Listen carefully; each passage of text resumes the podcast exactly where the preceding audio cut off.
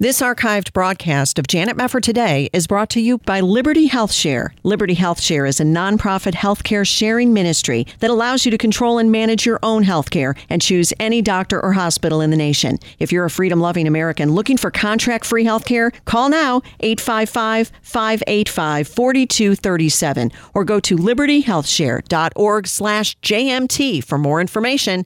libertyhealthshare.org slash JMT. This is Janet Mefford today. Our confidence is in Christ alone. Are we going to stand with God come what may? If the Word of God says it, I believe it. And that's the way it is. And now, here is Janet Mefford.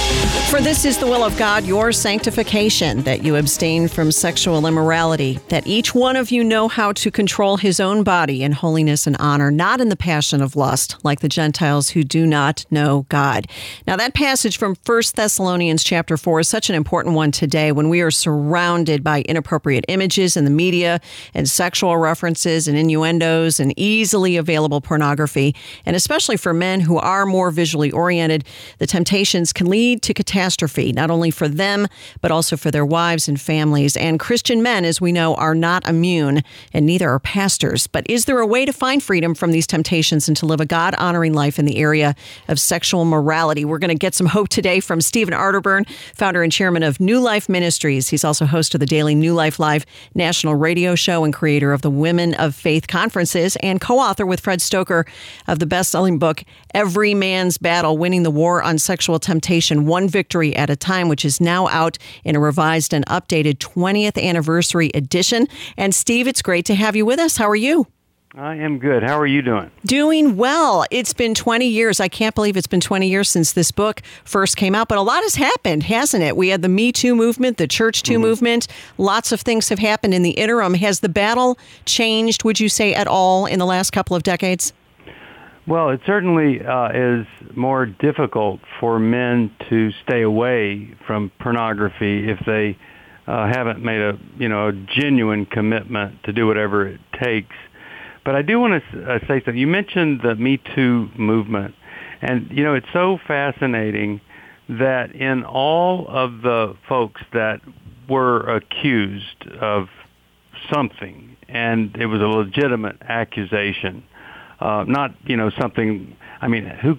In my mind, I don't care what somebody did in high school. I mean that right, right. that's a world away. And and if you hold everything against me that I did in high school and college, then I have to get out of ministry today. But anyway, there were people that you know um, genuinely had hurt somebody, and it was provable. And in not one case did we ever hear this.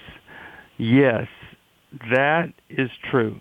I did that, but I'm not that person anymore. a few years ago, I got some help and I discovered that I could live a different life and I would like to introduce you to some people who could verify that that was me then and it's not me today. I never mm. heard anyone do that and it just seemed like that would be such a wonderful thing for people to hear an, an admission and then a transformation.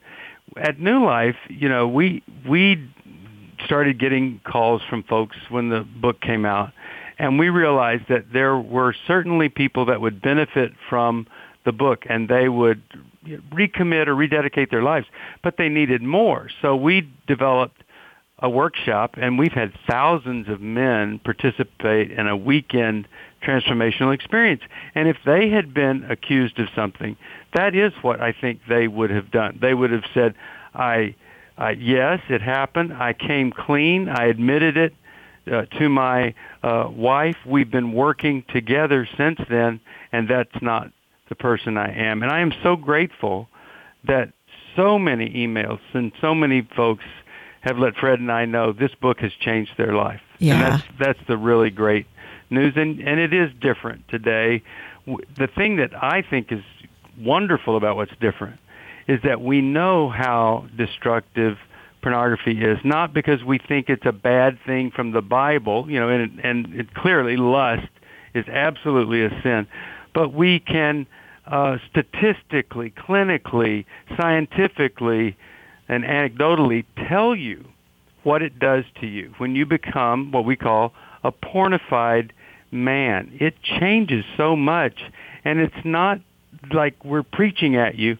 It's just out there, and the evidence is there of how much destruction it does to you as a man, and certainly to the woman you're married to, or you know anybody that really cares about you. Yeah, you're totally right. And I think that is a really good point that I didn't hear any man who was ever accused of something during the height of the Me Too movement who said, "Yes, that was me. I did do it and look how the Lord has set me free from Yeah. those temptations." You're right. Right. You don't hear that. But don't you think it's a little weird too when I reflect back on the Me Too movement? On the one hand, there was all of this anger and ire and outing men and accusing men sometimes truthfully and sometimes not truthfully. But at the same time, there doesn't seem to be any discussion about the fact that there's no cultural help, uh, you know, much cultural help in this area because on the one hand, this society is saying don't be somebody who is, you know, going after women, sexually harassing, sexually assaulting. But on the other hand, it's just porn everywhere you look and sexual Yeah. impropriety everywhere you look. So, how does the world even, you know, able to talk about getting help for this sort of thing? Really, you have to look to the Word of God because you're certainly not going to get much help if you look to the world. No, that's true. And I think it's so fascinating that women who are so uh, caught up in Me Too and the value of a woman not being uh, mistreated or, um, you know, sexually harassed, whatever, but they will be tolerant of pornography. Yep. And and if if a man uses pornography and they're you know just it's everywhere and I'm not talking about opening up a picture in a magazine. You know when I was growing up that was kind of what you did. There was a magazine, you looked at a picture. But now it's this this horrifically abusive, degrading, hardcore pornography that's just there and how any woman could not just be railing against that thinking this is so uh, degrading of women and it and, and it okay here's the other thing they're so objectified um, a woman is in hardcore pornography that of course a man can't help but change his view of women once he has uh, become involved in pornography. And here's here's another thing that's really uh, it's fascinating. You know, when you pornography is about a man having a sexual experience with pornography, it's selfish, it's self-centered, and all of this. When we, you know, God built stuff within us. When a mother nurses a baby, oxytocin is a hormone that bonds her supernaturally to the baby. Yes. And it's wonderful, and it, it really uh, does something that only God could invent. And let's say the cave woman was nursing her baby that she's bonded to. It also creates an aggression toward anything that would be a threat to her baby. And so if the lion is growling outside the cave door or whatever it was, guess it wasn't a door entrance, she'd go out there and kill that lion to protect her baby. You're aggressive. Well, when a man has a sexual experience with pornography, he is bonded to pornography. And if he uses it over and over, he is bonded to that. So what else happens? He is aggressive toward anything that's a threat to what he's bonded to. And so when the wife is in the house, she's a threat. He doesn't understand. How can I be so uh, angry at her? I used to love her, now I can't stand her. It has to do with the bonding hormone, oxytocin. Hmm. That's interesting. Is that kind of what you're finding out from new brain science? Because I know you address that in the book as well. More more research being done in this area. Yeah, and to me, that is uh, one of the things that, as I've shared that with folks, it's one of the things that really helps them to understand. Oh, so this is how I literally transformed my relationship into this love hate relationship. And you know, one of the things that happened a couple of years ago, Time Magazine did a story on um, on 14, 15 year old teenagers that were giving up pornography. Now, you'd love to hear that that was because they came to Jesus, but that wasn't. Hmm. The story was about they could not be sexual with their girlfriends. Now imagine this, they're 14, 15 year olds having sex with girls. It's horrible. But they couldn't they couldn't function as a man with a real live human being. They discovered that at 14 and 15 because of what pornography does to you. Wow. And so many men are still unaware that the reason you're not a very good sexual partner is because of pornography. Well, I'll tell you what, there's a lot more to talk about. We're going to take a quick break. Every Man's Battle, the 20th anniversary edition. Stephen Arterburn with us, and we'll be back on Janet Mefford today.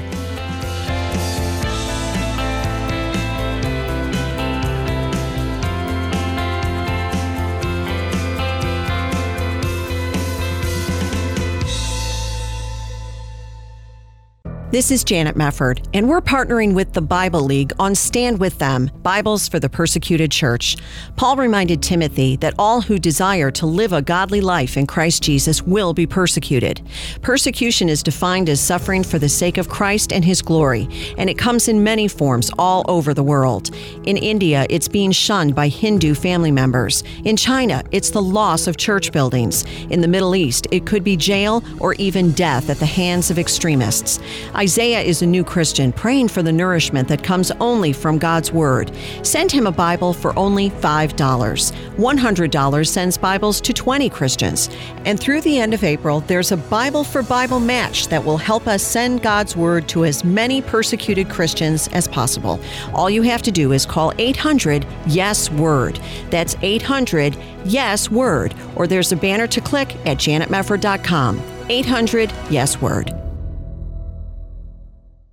Are you in need of a healthcare program? You're in luck. As a member of Liberty Health Share, you're part of a community that comes together to share their medical expenses. You can sign up throughout the year with membership starting as early as the following month, and there are no contracts or commitments. Programs start as low as $199 per month, and there's no network, so you can choose your own doctors and hospitals. Liberty Health Share is a nonprofit ministry, not insurance, so your money goes toward helping other members with their eligible medical expenses. And in your time of need, other members are there for you too.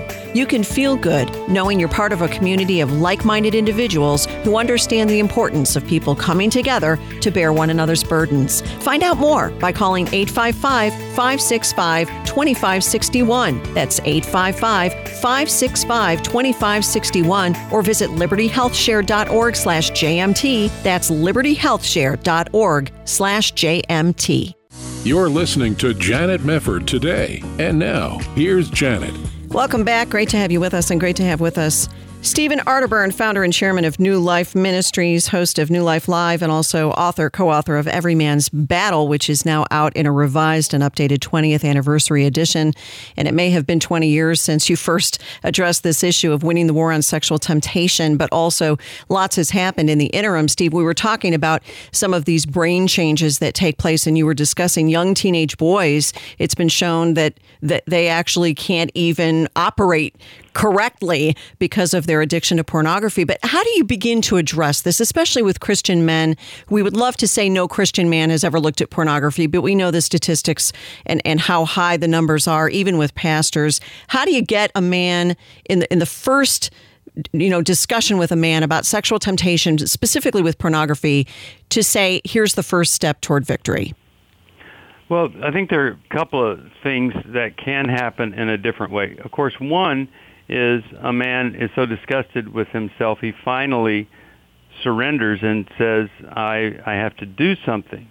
And the surrender doesn't mean God please help me stop this because that doesn't work. This is one of those problems you must get with other people. You know, James 5:16 says confess your sins to one another and pray for each other that you might be healed and this is what we're watching and seeing.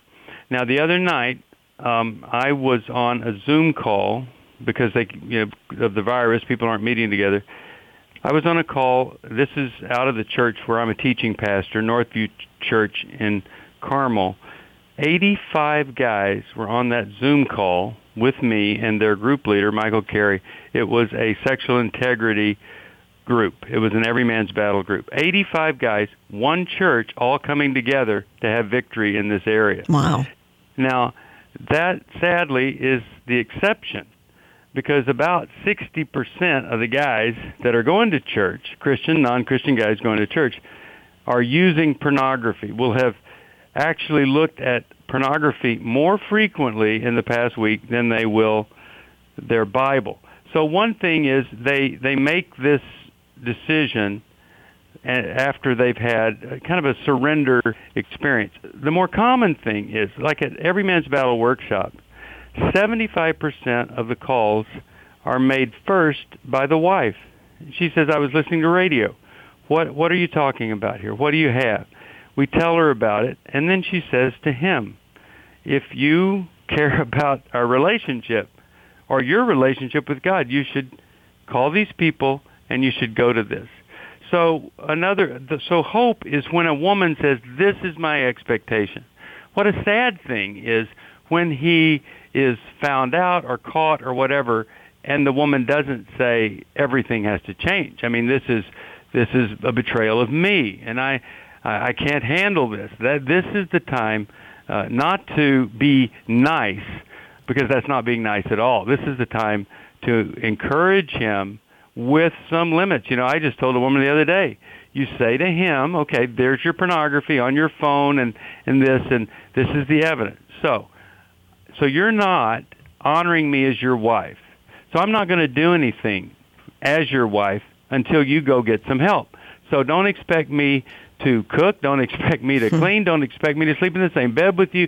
Nothing until you earn back your right to be my husband. Yeah. Now, that might sound tough or controlling or whatever. That's the kind of thing a man will respond to. But when you just, try, oh, I'll love him more or whatever. Listen, you could love him till the cows come home, and that's not going to help his problem. Right. You you really you didn't cause the problem. He would have had the problem no matter who he married, even though he'll probably try to blame you for having the problem. It's just not true. Yeah, that's a really good point. There needs to be some righteous indignation there to kind of spur, spur on the, right. the, the motivation to change. Yes. You know, what about in-person temptation because that still is with us since the beginning of time and we saw for example how Joseph dealt with Potiphar's wife. He just fled, but in many cases the fleeing doesn't occur. And and how do you help guys through just the basics of, you know, don't do dumb things. If you're a married man especially, you should do everything you can to maintain your sexual integrity. What what would be some highlights there in in terms of recommendations? Well, one of the great gifts of my life was when I did not need to be fascinating to anybody. and so, uh, if you're uh, still in the stage of manhood or right before manhood, where you need a mommy to go to to say, "Hey, look at me! Look, aren't yeah, aren't I amazing and special?" that you need to get you need to grow up. How do you do that? You you know, men become men in the company of men. And if you still have to go hit get a hit of adrenaline down the hall from the woman that's attractive who gives you attention, then that's the problem. So let's let's take care of it then versus it becomes the emotional affair and then the then the uh, the physical affair you know, being faithful and loyal as a Christian man, it doesn't mean you're you're just you're committing. I'm not going to have sex with anybody else. You're you're going to have a standard of everything I do is known by my wife, it's approved by my wife, and it's involving my wife. And so there's no friendship with the opposite sex that your wife isn't involved with. There's no going to some other female to discuss things that are going on in your relationship at home. Okay. That's where this starts. And that's why this advice, you know, God is so smart. He just tells you to do one thing when you're tempted. Run. Yes. That's simple. right, run. Don't right. negotiate. Yeah. It's ego, it's pride. When you don't run, you think, "Oh, I'm better than this." You have to run. Yeah, no loopholes. What about internet integrity? I mean, that's something else that has really changed in the last couple of decades. The ease with which a man can find a woman on social media in any context, whether it's social media or dating apps or what have you. What kind of advice do you give to guys about the internet and how to navigate it in, in really a biblical way? Well, some guys have no trouble, and if you do, um, you probably it would be good to put a filter or have some kind of internet accountability. You know, Covenant Eyes does a thing where everything you look at, if it's anything questionable, it comes up on the screen of your accountability partner, and then that person asks "Hey, what was that all about?" So you know you you need a little bit of um, of a safeguard there, and so it could be a filter. Some guys literally to save their marriage result to going to a flip phone. And so it's not a walking computer or source of temptation all the time. But but whatever it is, you, when you do it, you just feel so much better about yourself. You're no longer the bad little boy looking at dirty pictures. You're a man in charge of his destiny and and you're being faithful to your woman. Right. And you know, it's it's so sad that we end up in these dynamics of and it and it's like you're married but it's very similar to an angry mom and a bad little boy. Well, that really doesn't work very well in marriage. In fact, it doesn't work at all and it destroys any potential for healthy intimacy. Uh, it's it's difficult to be holy and pure, uh, and that is the standard that God has for us is holiness. It's not better than I used to be or better than the next guy, and it's not doing really well. It's holiness and purity, and you either are or you aren't. And so if you aren't, get some help. You could call us at 1-800-NEW-LIFE. Um, and by the way, I'll just mention this. My wife does a group for women. She facilitates a group for women who struggle with sexual integrity. It's not just a man's problem. And so if you're a woman and you've gotten hooked into this, you know, maybe the man said, "Oh, this will save our marriage" or whatever. Uh, you you can get help too, and we'll try to find someone for you also. But we also offer a great restoration weekend for women who've been hurt by a man due to sexual abuse or, or uh, pornography or anything like that.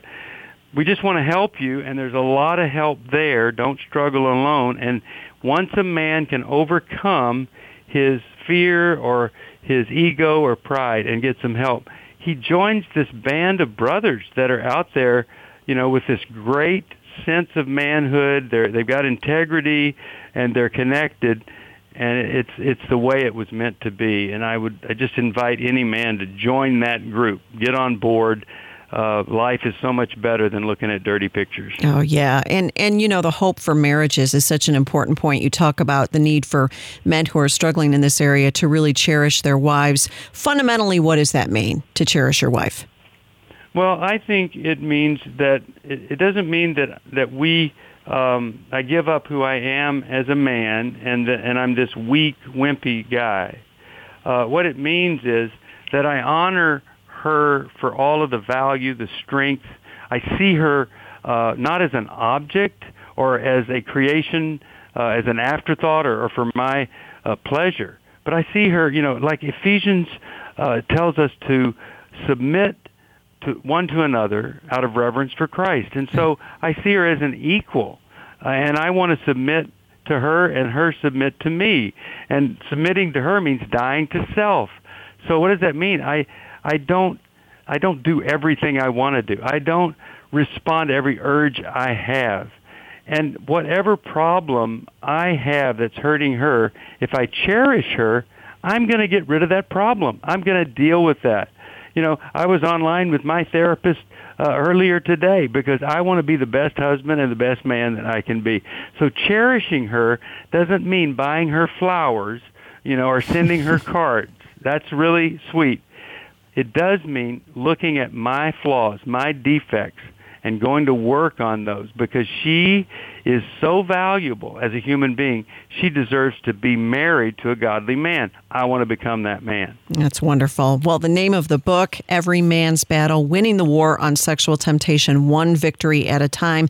And it's just been great to be talking this over with Stephen Arterburn. And uh, you can get some help as well. And I'm glad that you mentioned that. Steve, thank you so much for being with us. It was great to talk to you. Hey, look forward to it again. All right. God bless you. You too. Sounds good. Thanks a lot. And we'll be back on Janet Mefford today.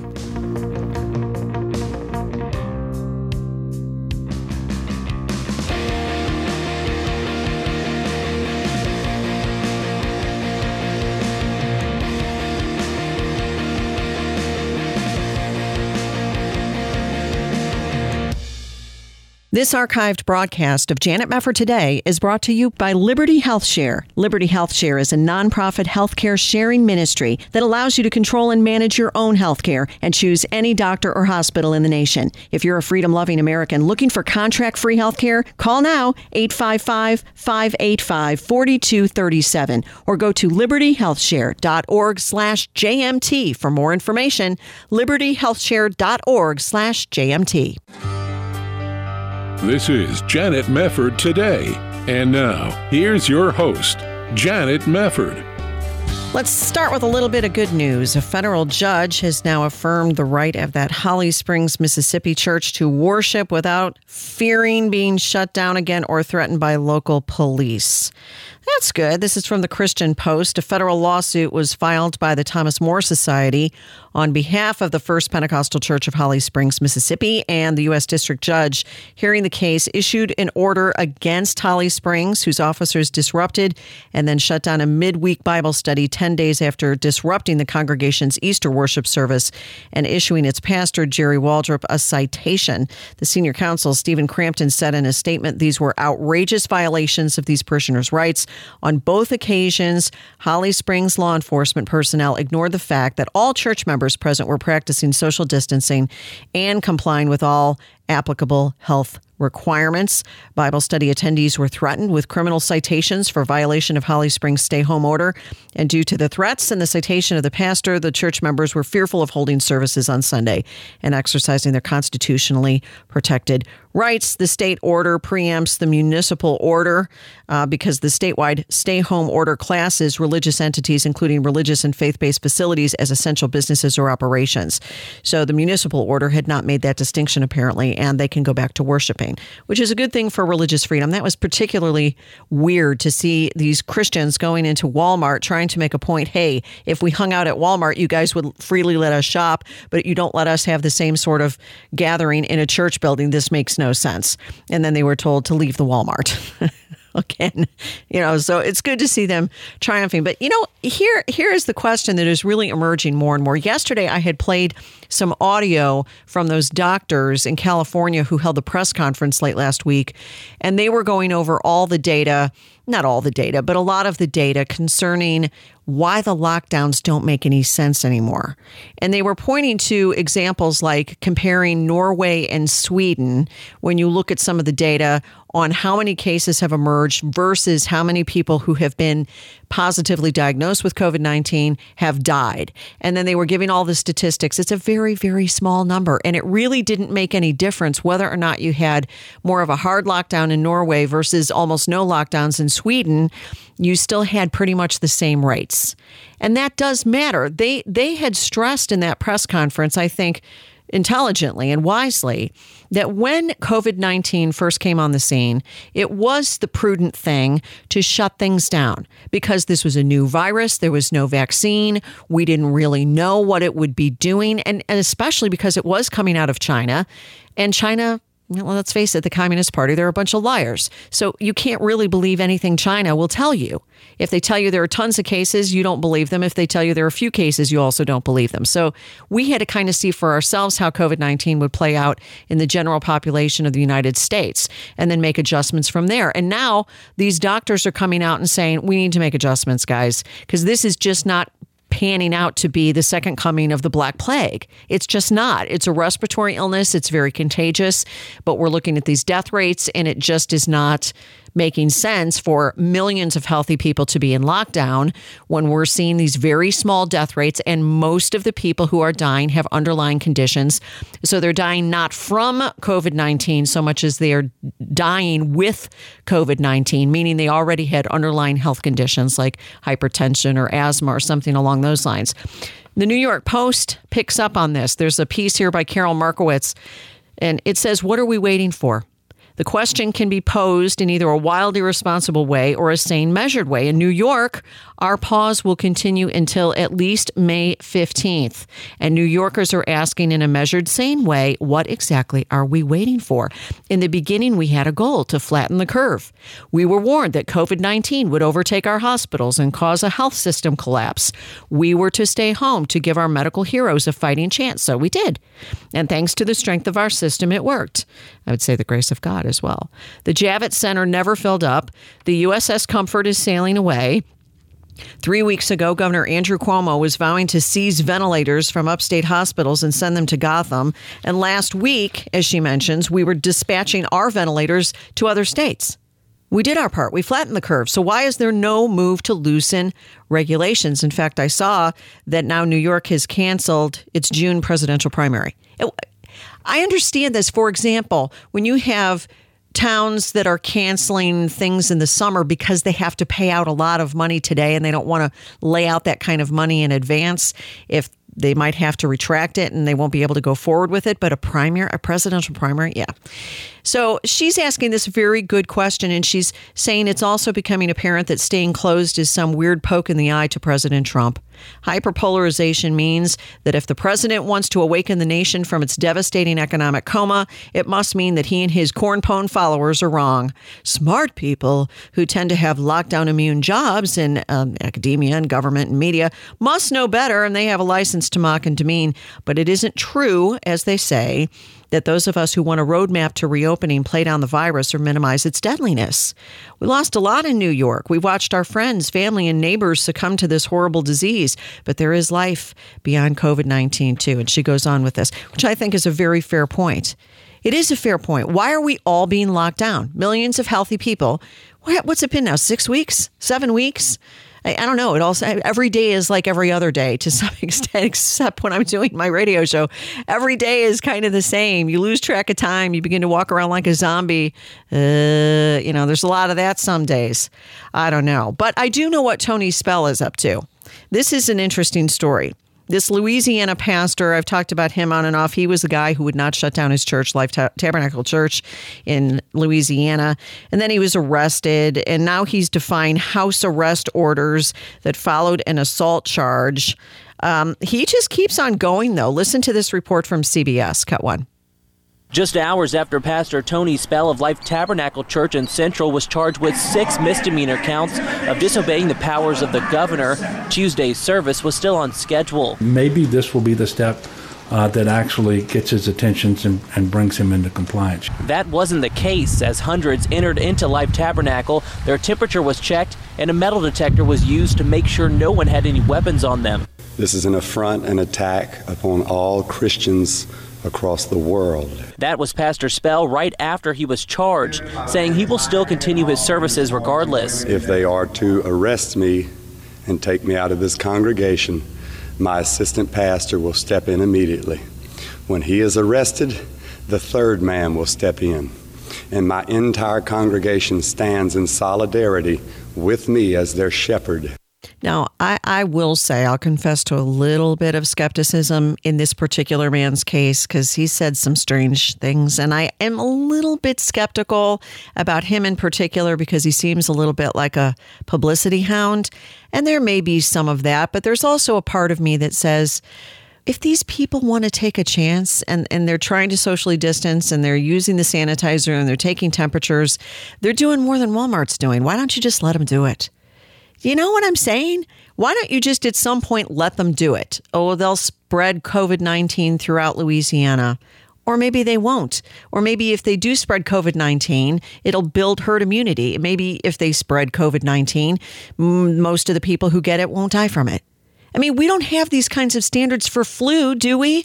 You can't meet in church. You might spread the flu. People die from the flu. It's the same thing. It's not the same virus, but it is the same thing to say if you have a virus that spreads through a church congregation that could kill people, perhaps you shouldn't be meeting in your church at all. Now, is that logical? Does that make any sense for people to go to that? you know, to that degree in protecting society. Well, it did. Again, we go back to what those doctors said. It, it did make sense in the beginning. I, I have been all for it because you don't want people to die. And if this virus is as deadly as they were initially fearing that it would be, then it does make sense to lock down and it does make sense to be prudent. I have no problem with that, but I'm not for permanent lockdowns and I'm not for tyranny when you have the Laredo, Texas police conducting an undercover sting to bust a couple of women who were trying to you know, conduct a beauty business in their home. Things have gone too far. What are these wayward beauty criminals are finally off the street because of the undercover sting that you lodged against them? Are you kidding me? Give me a break. This is this is where they lose me. And something else as well. There is a distinctly Protestant element to all of these anti-lockdown protests. I'll tell you why when we come back.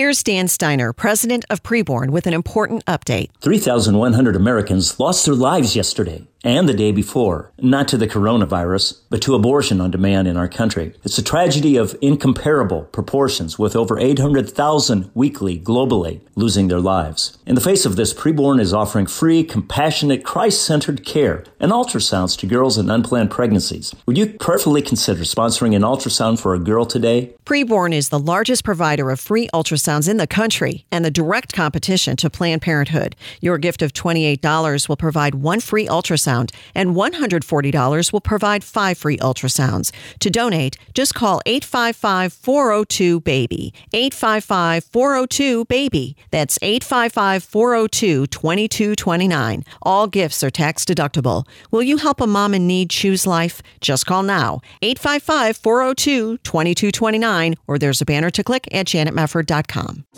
There are everyday actions to help prevent the spread of respiratory diseases. Wash your hands. Avoid close contact with people who are sick. Avoid touching your eyes, nose, and mouth. Stay home when you are sick. Cover your cough or sneeze. Clean and disinfect frequently touched objects with household cleaning spray. For more information, visit cdc.gov/covid19. This message brought to you by the National Association of Broadcasters and this station. If you're looking for adventure, serving as a volunteer on the Mercy Ship is an adventure like no other. And you'll be serving on the largest non governmental hospital ship in the world, providing free care to some of the world's poorest people. Whether it's performing a surgery, cleaning the deck, or transporting a patient to a recovery center, every day you'll be making a difference in the lives of struggling people. Begin your adventure today. Connect with us at mercyships.org. It's an adventure of a lifetime. You're listening to Janet Mefford today. And now, here's Janet. Welcome back. Thank you for being with us. You're not locked down here. You are welcome. You are free to listen. You are free to respond. I don't know. I think an awful lot of this stuff concerning the COVID 19 lockdown madness is really getting us upset because fundamentally we love being free. You know, we're Americans. We love being free. Liberty is our thing. Liberty is our thing. We take it so much for granted that we don't even stand back and look at it sometimes. And I think there was a just a fantastic article over at Richard Viguerie's site. He's an old time conservative, conservative headquarters. It's a really, really important piece, I think, for us as Christians to understand. It's by George Rasley, who's the editor of the website. And the headline on the piece is Anti Lockdown Protests and the Defiant Protestant Heart of America. Here's what he has to say. He cites the 1904 masterwork of Max Weber called The Protestant Ethic and the Spirit of Capitalism. And that was the work in which this German social researcher argued that Western capitalism and the Protestant Reformation were inextricably linked.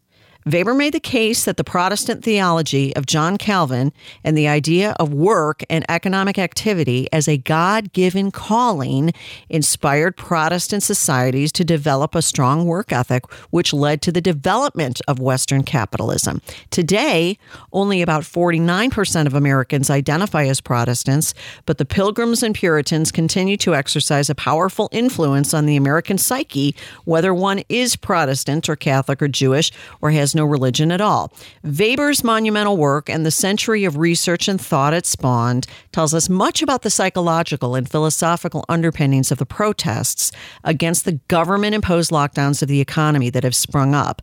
In 2013, he cites these researchers in the Netherlands who published research demonstrating this is interesting, demonstrating that the psychic harm from unemployment is about 40% worse for Protestants than for the general population. Moreover, people living in Protestant societies are hurt more by being unemployed than people living in other societies, according to this analysis of subjective well being data on nearly 150,000 people in 82 societies.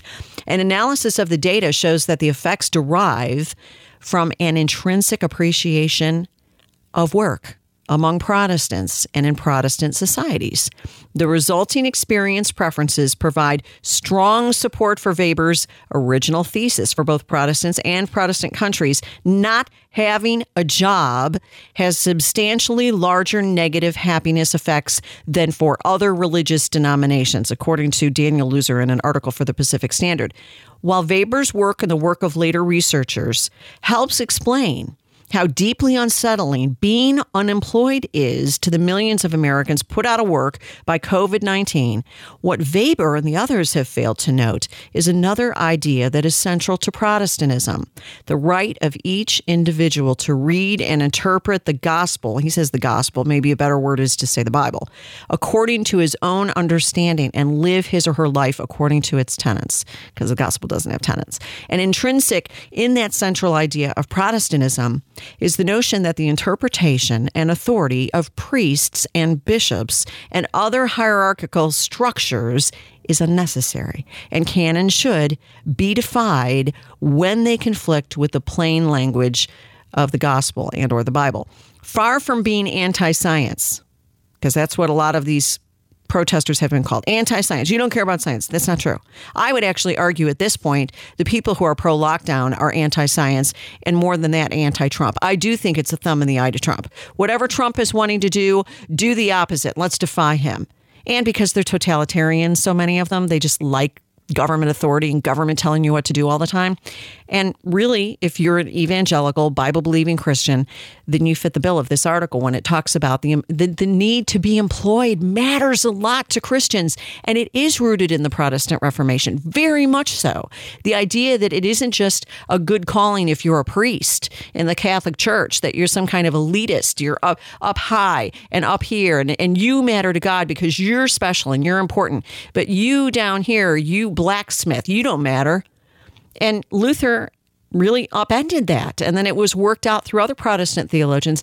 That was upended. If you are called by God, then glorify God in your calling.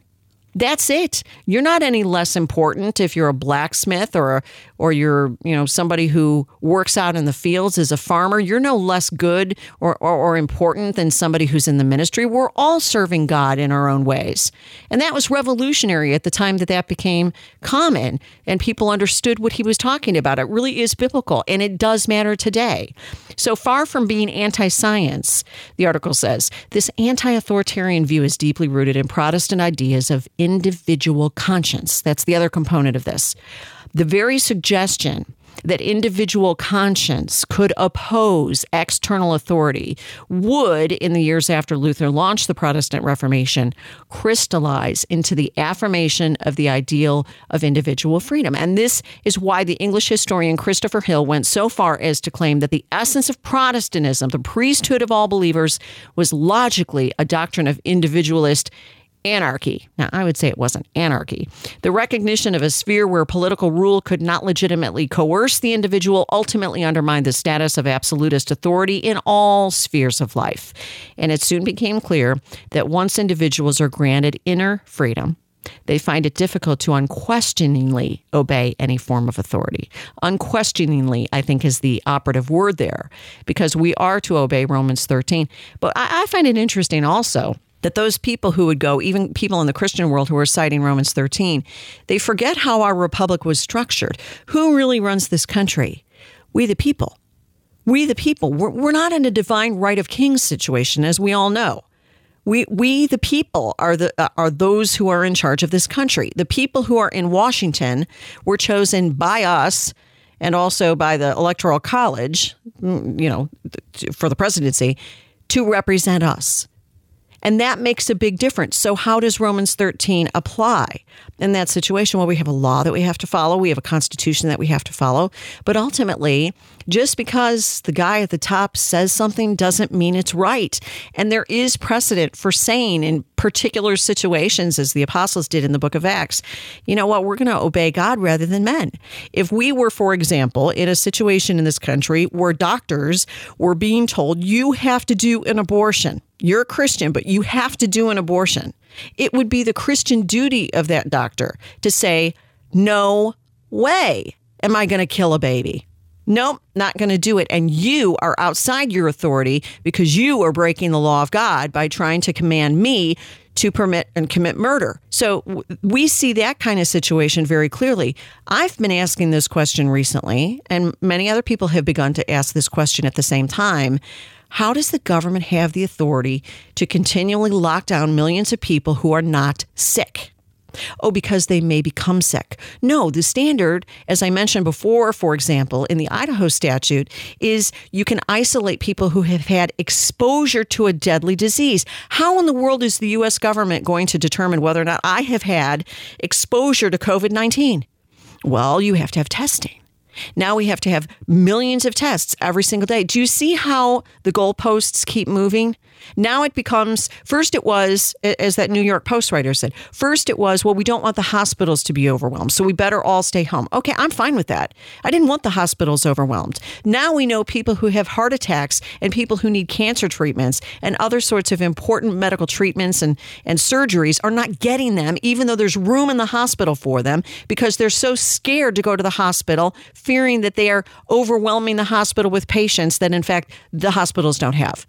This is madness and somebody needs to fix it because that's no longer what's going on. This is a moving target in many respects. Things that were true three, four, five weeks ago are not necessarily true now. We have data that we didn't have five weeks ago. We have case, you know, case examples that we can look to, particular people who've been through COVID 19. We've seen the exposures now that are coming out, that in some cases, millions of people now we know have been exposed to COVID 19, and most of the people didn't even know they had it. But stay home. Keep staying home because we got to test everybody. Even if you tested everybody and you, you saw that millions of people had COVID 19, do you think they let us out then? Some states are. But I, I just, I'm very, very aware at all times that you should never unquestioningly follow your government because government, though it is appointed by God, can be wrong. And people in government can do things for nefarious purposes, which is something our founders understood all too well. So I think it is important to consider the Protestant work ethic and the Protestant mindset is what is driving people in many respects to say, let me work. I don't want a government handout. I don't want a government bailout. I don't want to be controlled by the government.